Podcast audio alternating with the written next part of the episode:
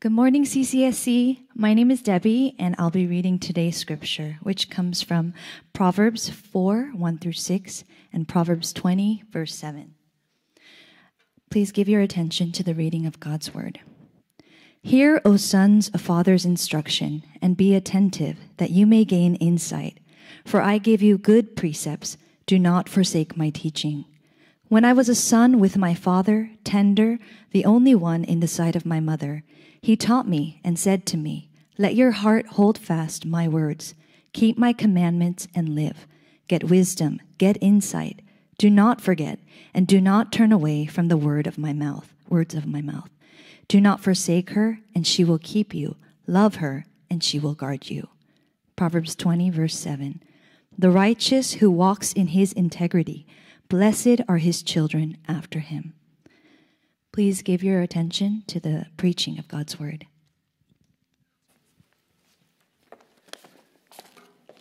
Thank you. Thank you to Debbie for the reading of his word. Thanks be to God.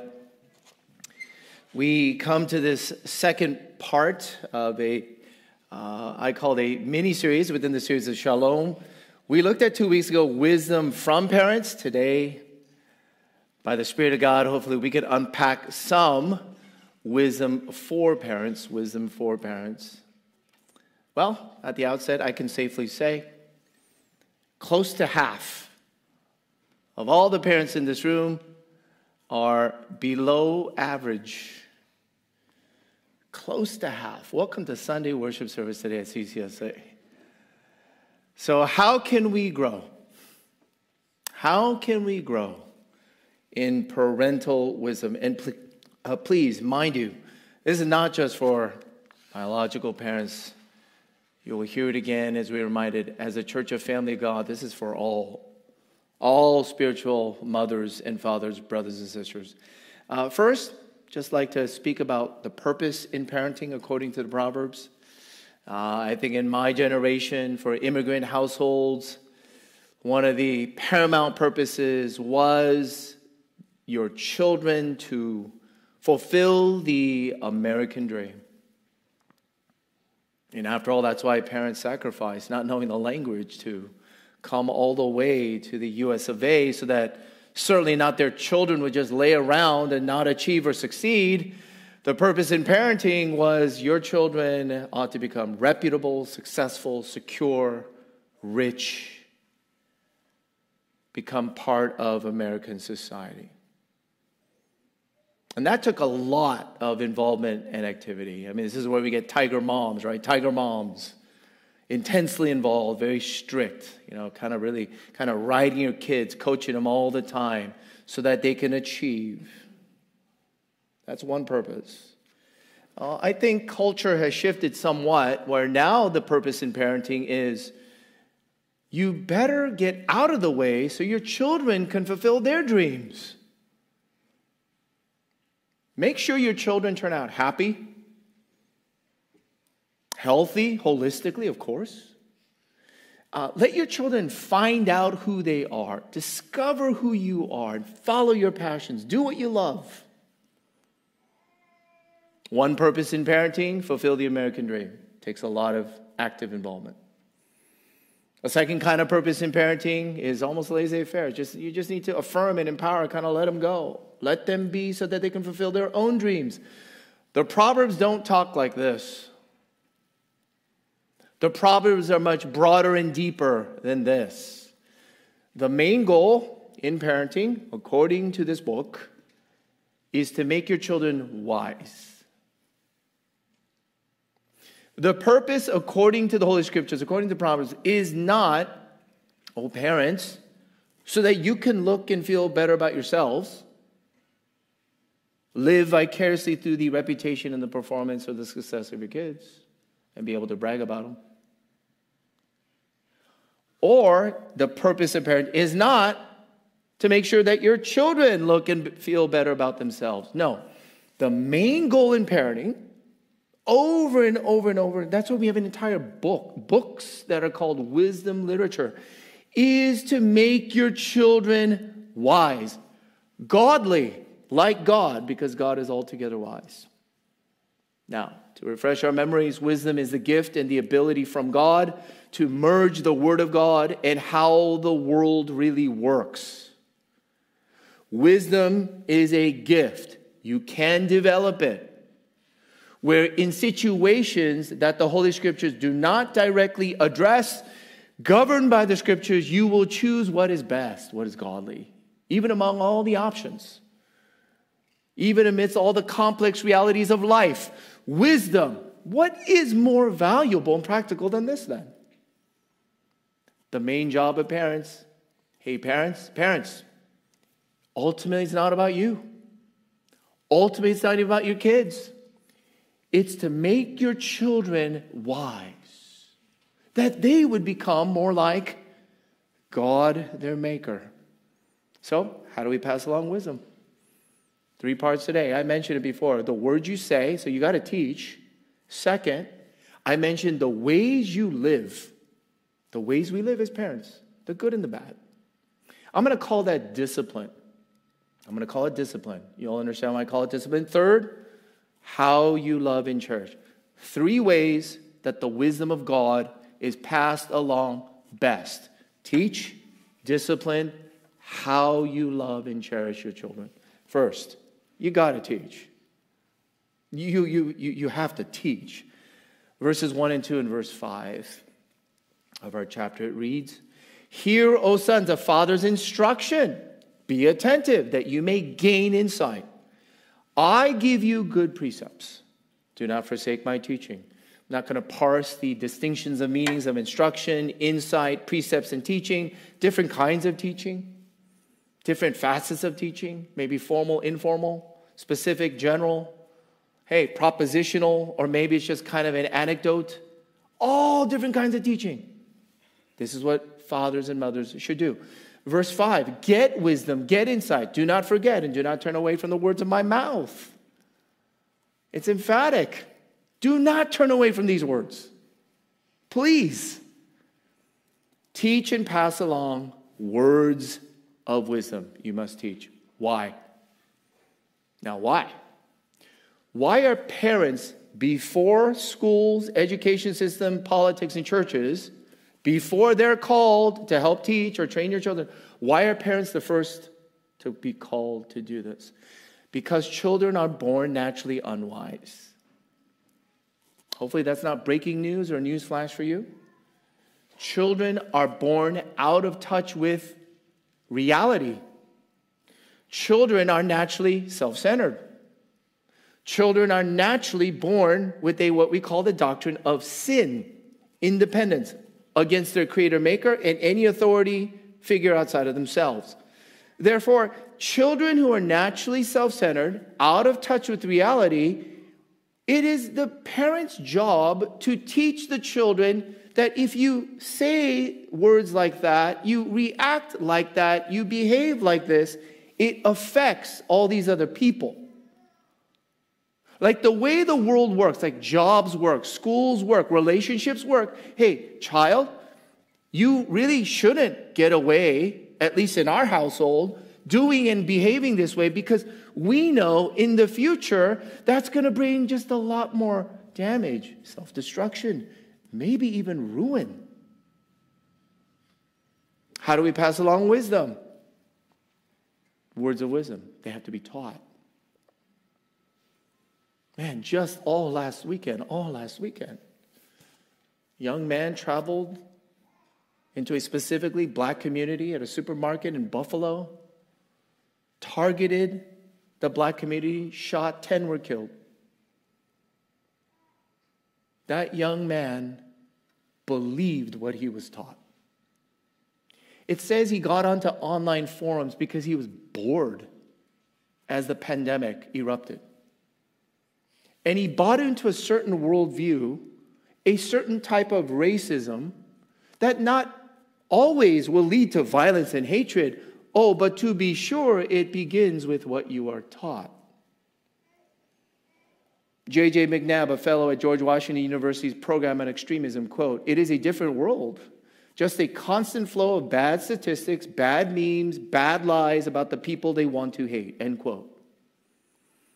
The online world that our children are living and growing up in nonstop is dominated really by four groups. Four groups the radical right, the radical left. Then you have trolls, which is the third group, who just bag on, criticize anybody. And then, last but not least, disinformation, misinformation, and conspiracy theories. Those are your four dominant groups on what is being taught and even believed online. All last Sunday, as well, a good friend of mine, a pastor friend of mine, at an Asian American church said one of her gals, one of his gals, on the way to church, one block away from Madison Square Garden, was repeatedly beaten over her head with her own purse on a Sunday morning. Beaten on the head with her own purse. And then the pastor went on to say, that's not even the worst story.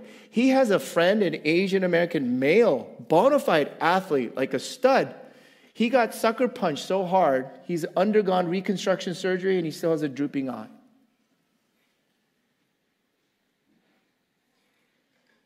Things are being taught, things are being believed. Last Sunday, Laguna Woods, politically motivated hatred. A Taiwanese gathering of believers specifically targeted because of politics. Now, the reason I bring this up is this is not an insular, safe, everything is going well kind of world. And all parents here, you must, I just want you to, do you, are you aware? Do you even check in on what your children are reading, believing, processing? What's their worldview? What's some of their positions? What's some of their opinions? I am not saying practically realistic you can cut off and shut down all access of information, or else how can they learn or converse or socialize at all? But do you check in? Do you gauge? Do you converse? Do you try to distinguish, guide your children along bad from good, true from false, half truths from whole truths? Do you try to unpack this nonsense of mixed bags and try to go for some nuance here? Again, the online world does not welcome nuance or moderation. The more shocking and extreme you can be for your children, the more popular, the more business they can bring. Parents, teach and pass along wisdom with sound and truthful and good from God, practical, realistic words of wisdom. That's our job. That's our job as parents. Look at chapter 3, verses 28 through 30. Notice how the Proverbs are so specific. They don't just tell you the positive propositions, it doesn't just tell you the do's, it also tells you the don'ts. It's not just prescriptive, but it's preventative and prohibitive. Look at these three verses. Do not say to your neighbor, Go and come again, tomorrow I will give it, when you have it with you. Don't lie. Don't pass an opportunity to share and be generous and do good. Do not plan evil against your neighbor who dwells trustingly beside you. Do not contend with a man for no reason when he has done you no harm. Like, don't provoke and look for fights and start fights. Question for all of us parents. We are called to teach and pass along words of wisdom, words of wisdom, truth from false. How many of us have even just taught the Proverbs? There's a whole book here in the Bible. Do you know it? Do you know it? Do you pass it along? Do you practice it? It's all here. We can just start here. The do's and the don'ts for the next generation. We must teach. Second, discipline. Discipline. Now, the word for discipline is repeated. It is a theme throughout the entirety of the book of Proverbs. It's not like a peripheral optional thing. No, it's like front and center when it comes to parenting and passing on wisdom. Discipline, I would just uh, uh, submit to you, will require at least three things. At least these three things, okay? First is integrity. For you to discipline your children, you see, the ways you live, the example you set has to come first. Chapter 20, verse 7, it reads The righteous who walks in his integrity, blessed are his children after him.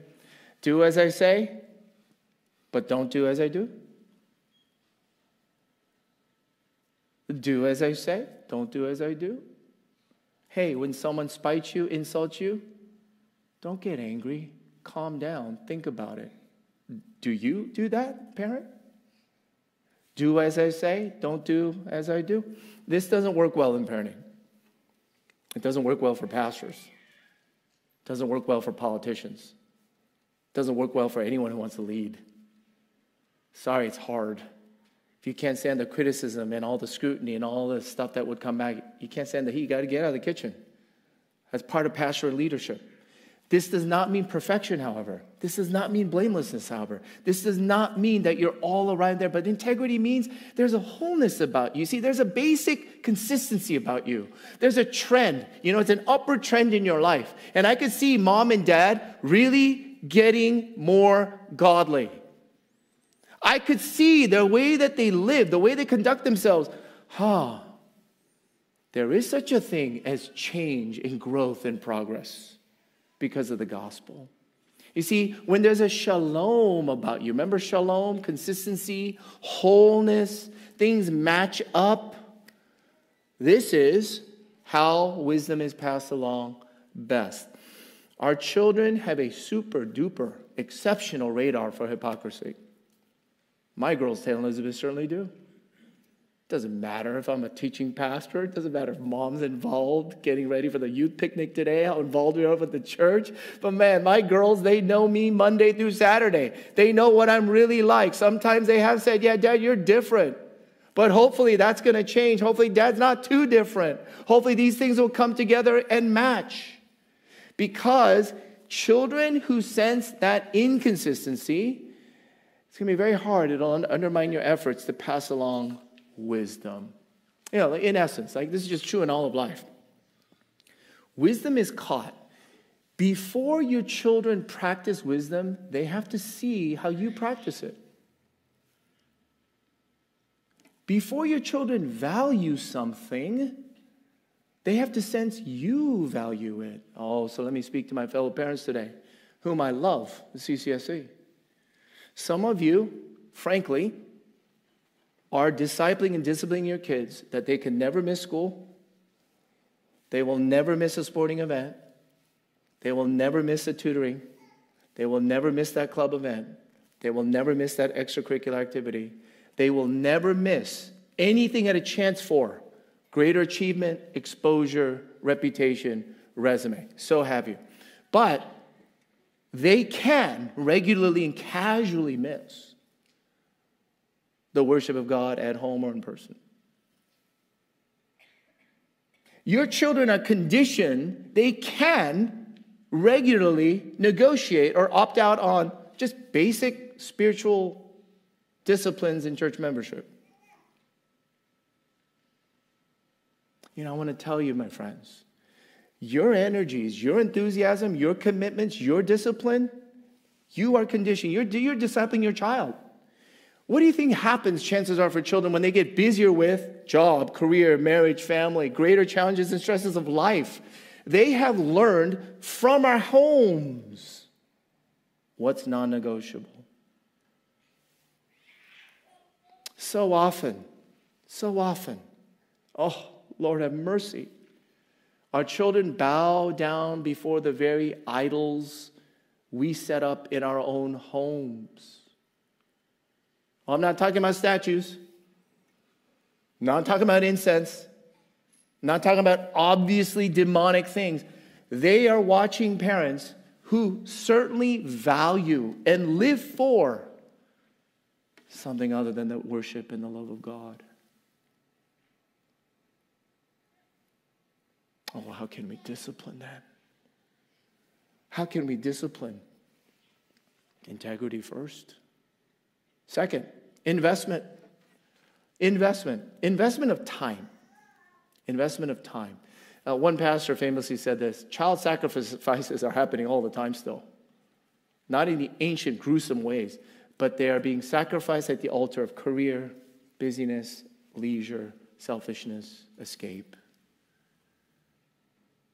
Child sacrifices are happening all the time, all the time. Because we can sacrifice them in many different ways, but to parent and pass along wisdom well requires time. One of my confessions, two, two and a half years ago, is I'm recovering as your pastor, it just was wrecking my heart as a father how much more time and investment I need to bring and give. Not irritable leftover time, like really quality, quantity time. And I'm thankful for this church family that allowed me to kind of regain some, some conscience there and have such gracious daughters and wife who would help me along. Investment, investment. Third, last but not least, in order for us to discipline, a frequented theme throughout the book of, uh, uh, the book of Proverbs. Third, intervention. So you're going to need integrity. You're going to need investment of time. Third, intervention. Intervention. Jerome Kagan, dean of child psychology, like the guru on child psychology who used to teach at Harvard, he studied temperaments across 36 cultures, and he boiled them down to three, three dominant temperament types in all of our children. First, some are wired to be anxious, okay, anxious types, careful, thinking, cautious. This is the let's get out of here response before it gets us. Those are the anxious temperaments. Second type, aggressive. Aggressive type. I'm going to get it before it gets me. That's the response of that type. Third temperament type, optimistic. Right? Hey, chill out. Chill out. Relax. Nothing's really going to happen. Everything's going to be fine. Everything's going to work out. The reality of these three temperaments, anxious, aggressive, and optimistic, is that none of those temperament types with your usual response type is appropriate for all situations of life. Your temperament will not be adequate, it will not match, it won't be wise in all situations of life. So, anxious types likelier to sense danger, really truly dangerous situ- situations, like dire situations, early, and then they're more likely to survive.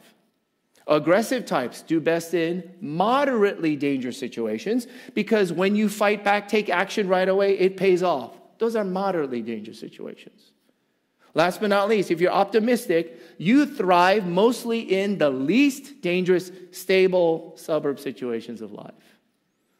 What is the point? Each temperament of your child and you as an adult, each temperament type is highly ineffective, inappropriate. It will fail to actually meet the exact situation you're in sometimes. It's not fitting for all situations of life. Therefore, what are parents supposed to do? What are we supposed to do as parents?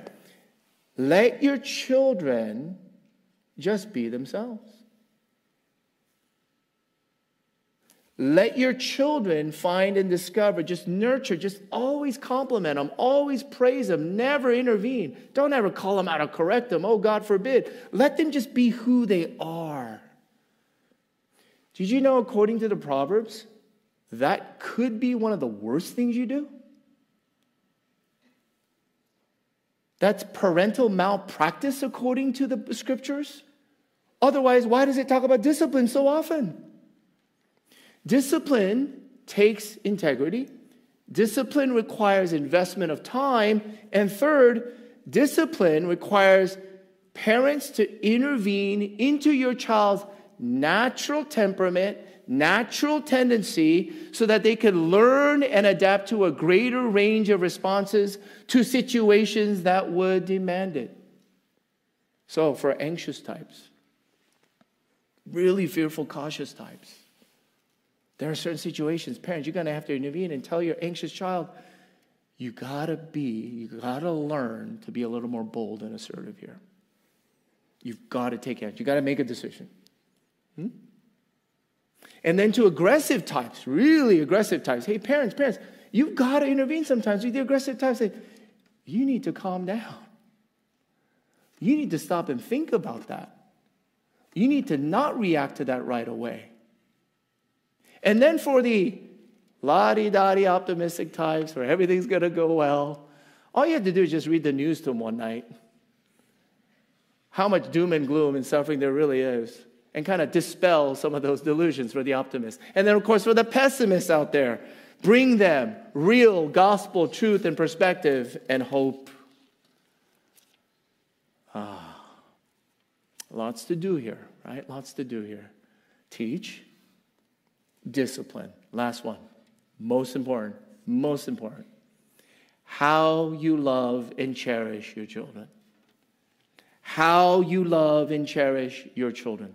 Chapter 3, verses 11 and 12 of Proverbs reads this My son, do not despise the Lord's discipline or be weary of his reproof, for the Lord reproves him whom he loves, as a father, the son in whom he delights. Lest any of you think discipline is just a forbidden, dirty word. God disciplines sons and daughters whom he loves, and in turn, godly parents discipline their children whom they love. Whom they love. I'm just going to bring up a verse that is somewhat controversial. Now, chapter 13, verse 24, Proverbs.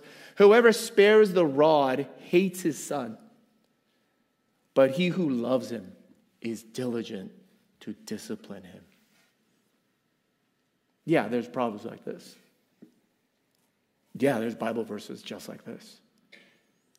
And I want you to note here discipline with a rod, it's not always physical, but I can guarantee this it's never brutal, it's never abusive, and it's never from the hand of a parent who's lost his or her anger and control.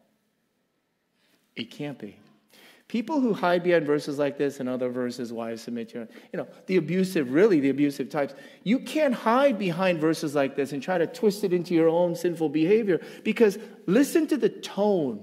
You know, like the atmosphere of the book of the Psalm, uh, of the book of the Proverbs. There's no way that this is speaking about a parent who brutalizes and goes over the top. It can't be because again, chapter 4 verse 3 reads this. We opened with it. When I was a son with my father, tender, the only one in the sight of my mother. Listen to its tenderness, its affection, its warmth, its white hot love. And in that atmosphere, in that kind of environment, discipline comes in love. It's because you love. And it'll never be something that breaks your child for good. You know, this is why Colossians chapter 3, verse 21 literally reads Fathers, fathers, particular fathers, do not provoke your children. Do not exasperate your children, lest you discourage them. Can I translate that last part? Lest you discourage them? Fathers, when you lose control regularly, frequently, you could break your children regularly and frequently. Oh, but back to the Proverbs. In an atmosphere of unmistakable, unconditional love, the child knows it, the child sees it, the child feels it, the child is secure in it. There's no doubt about it. That's a parent's job. And then when discipline comes, and then when discipline comes, ah, it much more likely has godly, good, lasting impact and effects. You know, one researcher interviewed youth who continued in their Christian faith as adults later on. I don't want to depress you with these statistics that are latest. They all look bad about kids who grew up in the church and how many leave the church after high school or college, and maybe some come back. But this researcher wanted to figure out, connect at least one dot. How is it that some children who grew up in the church come back and continue and love the church and they continue in their Christian faith. Here's the key factor. Here's the key factor. Uh, it was not church attendance. It was not family worship devotionals even at home or the strictness, the strictness of discipline in the family. But the main thing was this. Let me read it for us. The main thing, according to this research project, the main thing they said was that they felt they could talk to their parents about anything and they would still love them. The main thing was that communication channels leave and left open. Long term relationships are sustained and persevered. And there's an atmosphere, there's a culture, a culture in godly families, in godly churches, a culture seeped through and through. You know to the bottom of your heart, it's because you're loved. It's because you're loved. Boy, let me close with some practical encouragement. we need it, huh? Practical encouragement now, all right? Number one, for when you fail. And you will fail. I have failed. Sonny has failed. And when you fail, when you fail, oh, good dear friend sent this to me. This is what Melissa Kruger wrote. I cannot protect my children from my weaknesses. As hard as I may try, at some point my sin will affect their lives.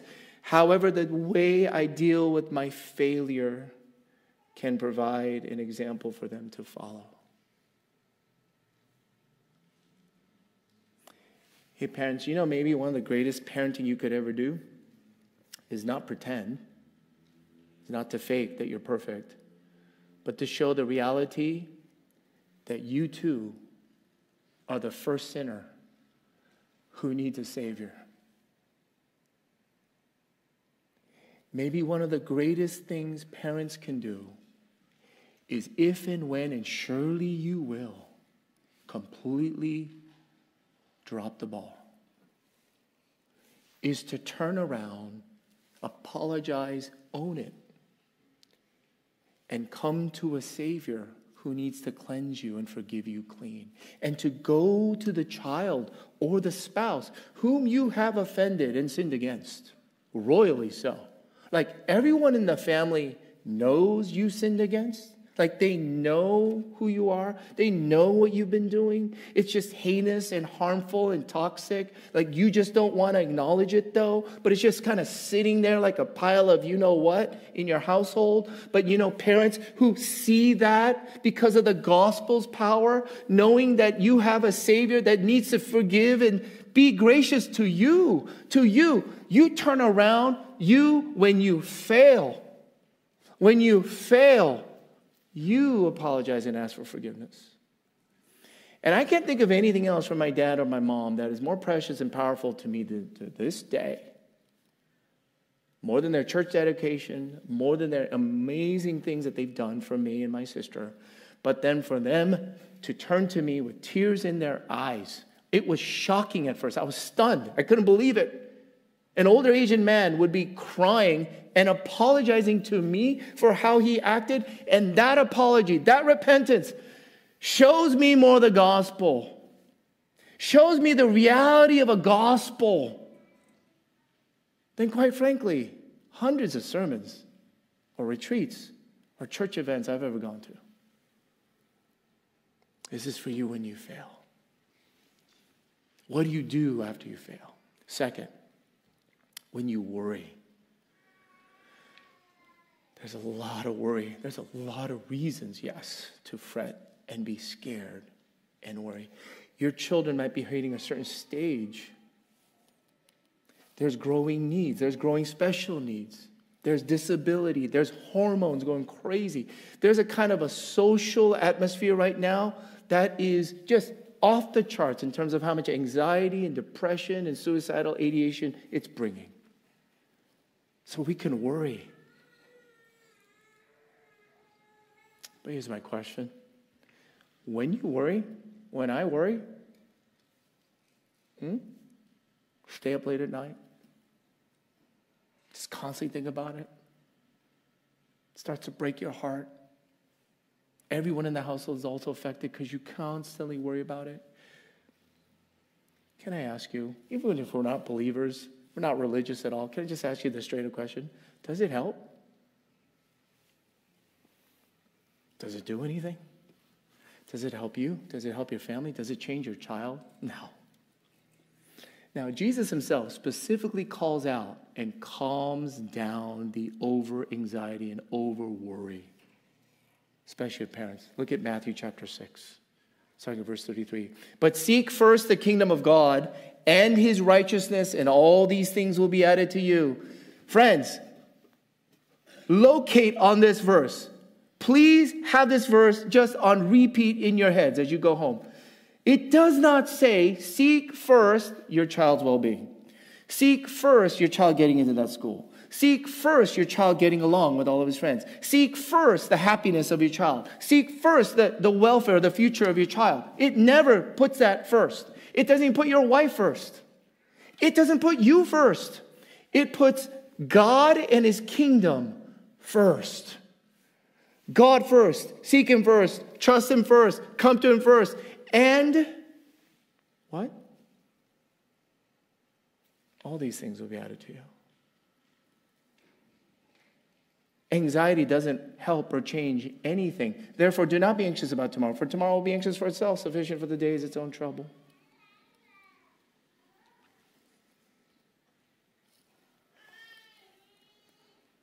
You know, I, I kind of know a little better now the, the, the, the, the, uh, the prayer life of uh, uh, pastors and parents who've gone before me and my grandparents. I, I always wonder, like, how do they pray so long?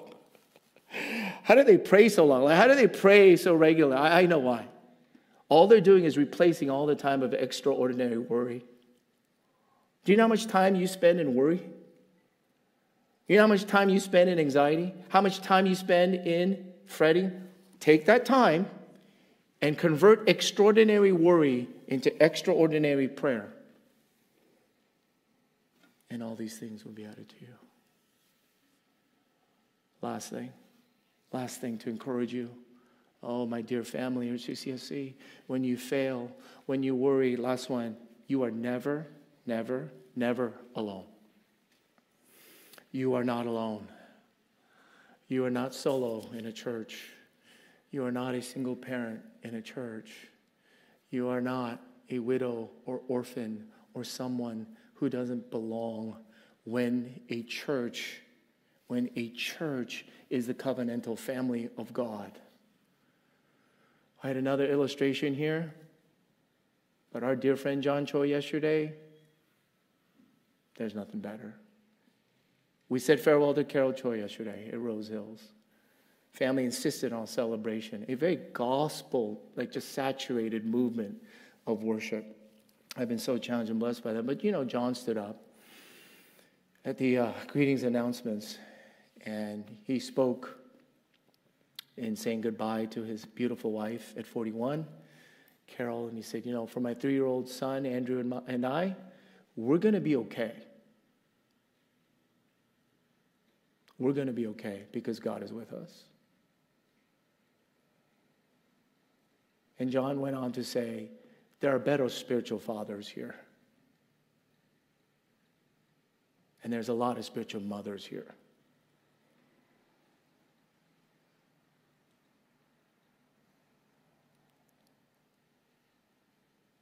Thank you, John. Ooh, thank you for the, the, the, confidence and conviction he has about um, what the church is and can be. There it is when you fail humility, when you worry, and you're never alone. You're never alone. You know, may the Spirit of God, may the Spirit of God draw us closer, deepen us in love and cherish so we could pass along wisdom in the ways that the world really can't fathom. But we can. Because Jesus Christ, Jesus, He given Himself up for us all. So we might learn, be taught, corrected, counseled, comforted, loved, and guided by Him together as He gives of Himself. Let me pray for us. Father in heaven, thank you this morning. I pray that some of these words and truths would pass into life change, into practical actions at home and in your family of CCSC. I entirely trust only by your power you would teach us to pass along wisdom better. And that we ourselves would be students, learners, sponges, and followers of the way of wisdom. For every other way, every other path leads nothing but to frustration and tears and ruin. But you have given your life so that we might have abundant and eternal life in you. Please guard us and guide us in this way. We pray in Jesus' name. Amen.